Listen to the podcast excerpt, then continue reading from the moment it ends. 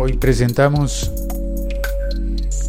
¿Es posible tener una tarifa plana de internet móvil para utilizar en nuestros teléfonos y en nuestras tablets?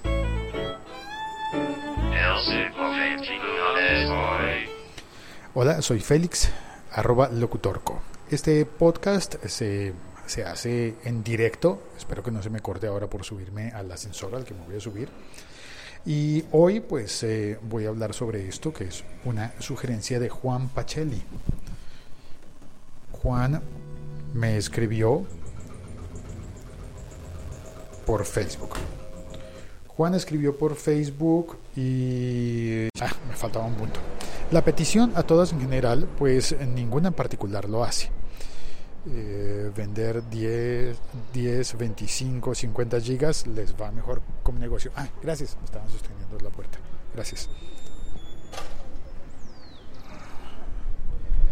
Y continúa Juan, dice, y mira que ya hay 5G en varios sitios. Es verdad, en Colombia ya una operadora está haciendo pruebas de 5G y, y creo que hay varios lugares donde ya hay conectividad de 5G. Falta que los teléfonos puedan captar esas señales. Según supe, bueno, esto lo contaré un, poco más adelante. Tengo una grabación con, con una conferencia de una compañía importante que hace chips de 5G y que según entendí yo, según vi, creo que estaría un poco más enfocado al Internet de las cosas. Pero para allá llegaremos al 5G con todos nuestros móviles y tabletas. Eh, dice Juan, otra idea, podrías crear un código QR que lleve al enlace a este post en particular en el que hablas de la cruzada plana o al siglo XXI es hoy directamente. La idea es que en las ciudades del mundo tus escuchas imprimimos y pegamos en muros, universidades, taxis, bares, etc. Eso porque así hacemos más evidente aún la imperiosa necesidad de estar conectados. Y me comparte un artículo de Sataka.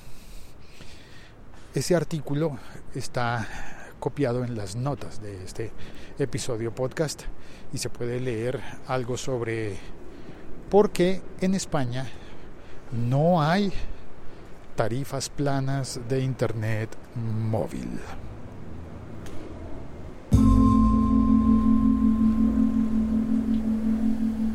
Oh, oh. Parece que va a llover. Y yo estoy. No traje paraguas. Bueno, en el artículo, según vi, em, ninguna de las operadoras de España, que eh, coincidencialmente una de las mayores de España, pues está presente en casi toda América Latina también. Y en términos globales. Parecería ser que no ofrecen ninguna tarifa plana, a pesar de que en el artículo de Xataka, a ver, voy a abrir el artículo para verificar que estoy diciendo algo coherente, dice que hay países donde sí hay tarifa plana y hace unas reseñas que a mí me parece, a mí particularmente, a mí, a Félix, me parece que no es cierto, que no existe esta tarifa plana tampoco en otros lugares del mundo. Soy un poco escéptico al respecto de que podamos hacer una cruzada así solamente de usuarios, impulsándola desde este podcast o desde más podcasts, pues ya quisiera yo tener ese poder de convocatoria.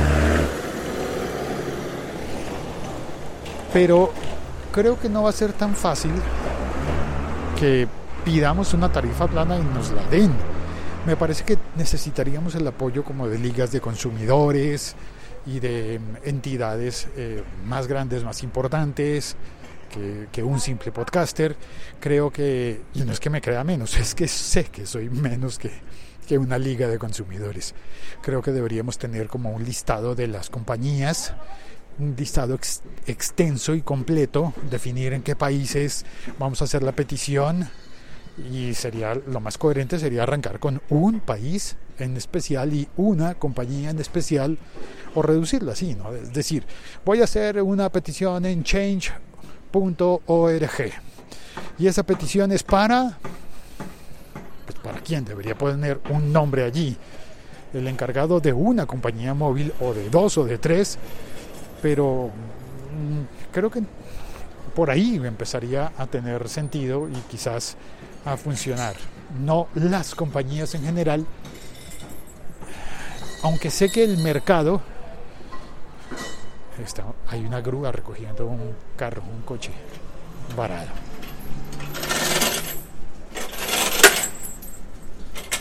Las cadenas. Ah, no, no lo están recogiendo, lo están dejando, lo están regresando, entregando.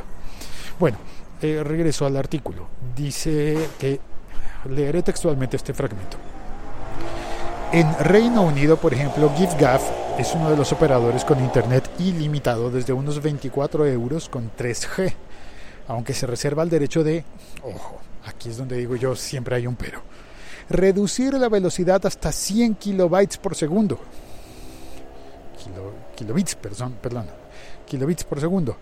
Si considera que un uso excesivo puede perjudicar al resto de usuarios. 3, en cambio, otra compañía, opta por limitar el uso del tethering a 4 GB, además de aplicar restricciones de velocidad en momentos de mayor congestión.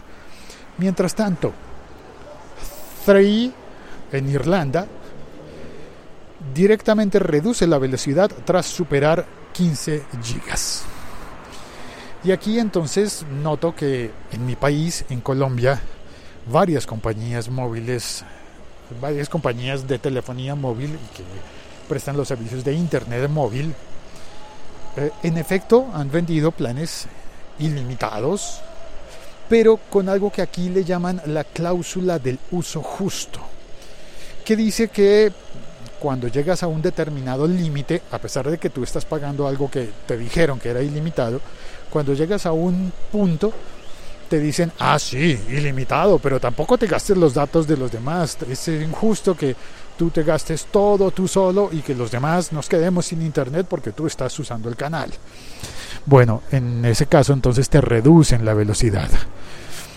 También me parece un caso justo eso de reducir el tethering, que para quien no, esté familiarizado con, el, con, con esa idea, consiste en utilizar un móvil o un, un receptor de internet móvil, puede ser un teléfono, una tablet o puede ser un aparato eh, destinado específicamente a eso, utilizar eso para darle internet a otros equipos.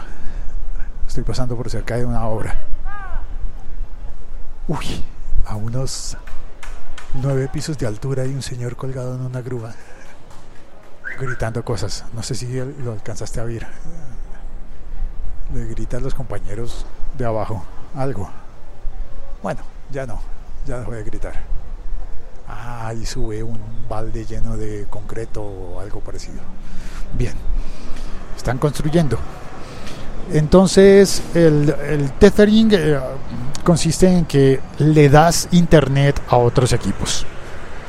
Y eso pues está muy bien para el usuario, pero puede ser injusto para la compañía o para los otros usuarios de la misma compañía cuando ocurren cosas como, como ocurren por ejemplo en los conciertos. Tú vas a un concierto, en Colombia hay uno famoso donde siempre, siempre pasa eso, eh, que es el Stereo Picnic. Tú vas al festival Stereo Picnic y a pesar de que tienen el patrocinio y la colaboración de una marca de telefonía móvil que llevan antenas específicamente hasta el sitio del evento, ese fin de semana llevan antenas extra y ponen celdas, células, como se llame, y para atender a una concentración mayor de gente. Y sin embargo, aún así es insuficiente y termina todo el mundo quedándose sin servicio. Eso pasa fácilmente cuando muchas personas nos conectamos simultáneamente de una misma antena o terminal o no sé, o de una red, incluso de una sola red. Lo más lógico de una red es que esté distribuida, bien distribuida y que se pueda repartir el servicio entre todo el mundo. Por eso creo que es realmente difícil en, en aspecto técnico tener en realidad una tarifa plana que nos cubra todo el Internet. Que queramos durante el mes eh, comprado con un pago fijo. Ahora bien, en una época yo tuve una, un servicio que funcionaba así, sí era así, pero era muy lento. Era de tarifa plana, mm, yo pagaba, recuerdo que me vendieron, era ETV, la empresa de telefonía, que ahora es empresa de telecomunicaciones de Bogotá. Sé que hay un canal de televisión vasco que se llama también así, ETV, pero este era esta era la empresa colombiana. Y entonces eh, me daban la telefonía fija, el internet fijo para mi casa y me daban una llave USB, una, ¿cómo te le dicen también? Una una USB, una USB, una, ¿cómo le dicen esto? Un pendrive. Solo que ese pendrive tenía adentro una pequeña tarjeta SD de memoria y un chip de telefonía móvil. Con ese chip de telefonía móvil, esa, eh, eh ese aparatito, esa antena USB, funcionaba como un móvil, pero solamente para datos. Solamente para datos. Ilimitados sin límite, de verdad, en serio sin límite. Pero solamente se podía conectar a un aparato vía USB y además eh, su velocidad era realmente lenta. No era una gran, eh, una gran velocidad, pero te sacaba de apuros que ya te digo yo. Bueno, eso es lo que tengo para contarte hoy. Muchas gracias por oír este episodio podcast de El siglo XXI. Es hoy. .com. No te olvides de compartir este episodio con las personas, comentarlo, qué crees que deberíamos responderle, qué crees que puedo yo responderle a Juan Pacelli. Eh, cómo puedo darle vía a esa iniciativa que me parece muy noble, muy buena, pero la verdad es que me veo un poco corto para poder ejecutar eso. A ver, ya estoy en la avenida, demoré un poco la llegada a la avenida por el ruido. ¡Ay! Ahí va un taxi eléctrico, me encantan esos taxis y casi siempre que los veo los tomo así sea para dar solamente una vuelta a la manzana Uy, no, esta vez no puedo porque voy de afán y ya llegué, me queda solamente cruzar la calle. Pero si oyes cómo suena esa pequeña buceta, le decimos nosotros, pues suena durísimo. Los, el transporte público en Bogotá y en Colombia y en Sudamérica en términos generales suena muy fuerte. Son motores que suenan muy muy fuerte. Y en comparación cada vez que pasa uno de los taxis eléctricos parece que tú lo vieras pero no lo oyeras. Son buenísimos. Eso me encanta. Bueno semáforo en verde.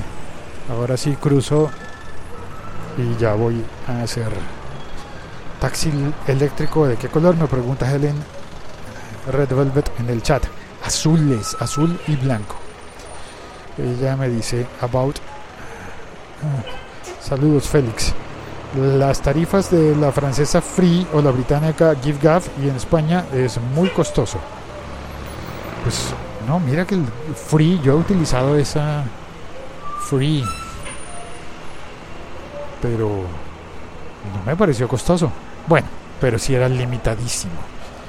No podía emitir los episodios podcast con eso. Bueno, ya llegué a mi trámite. Hola, buenas tardes.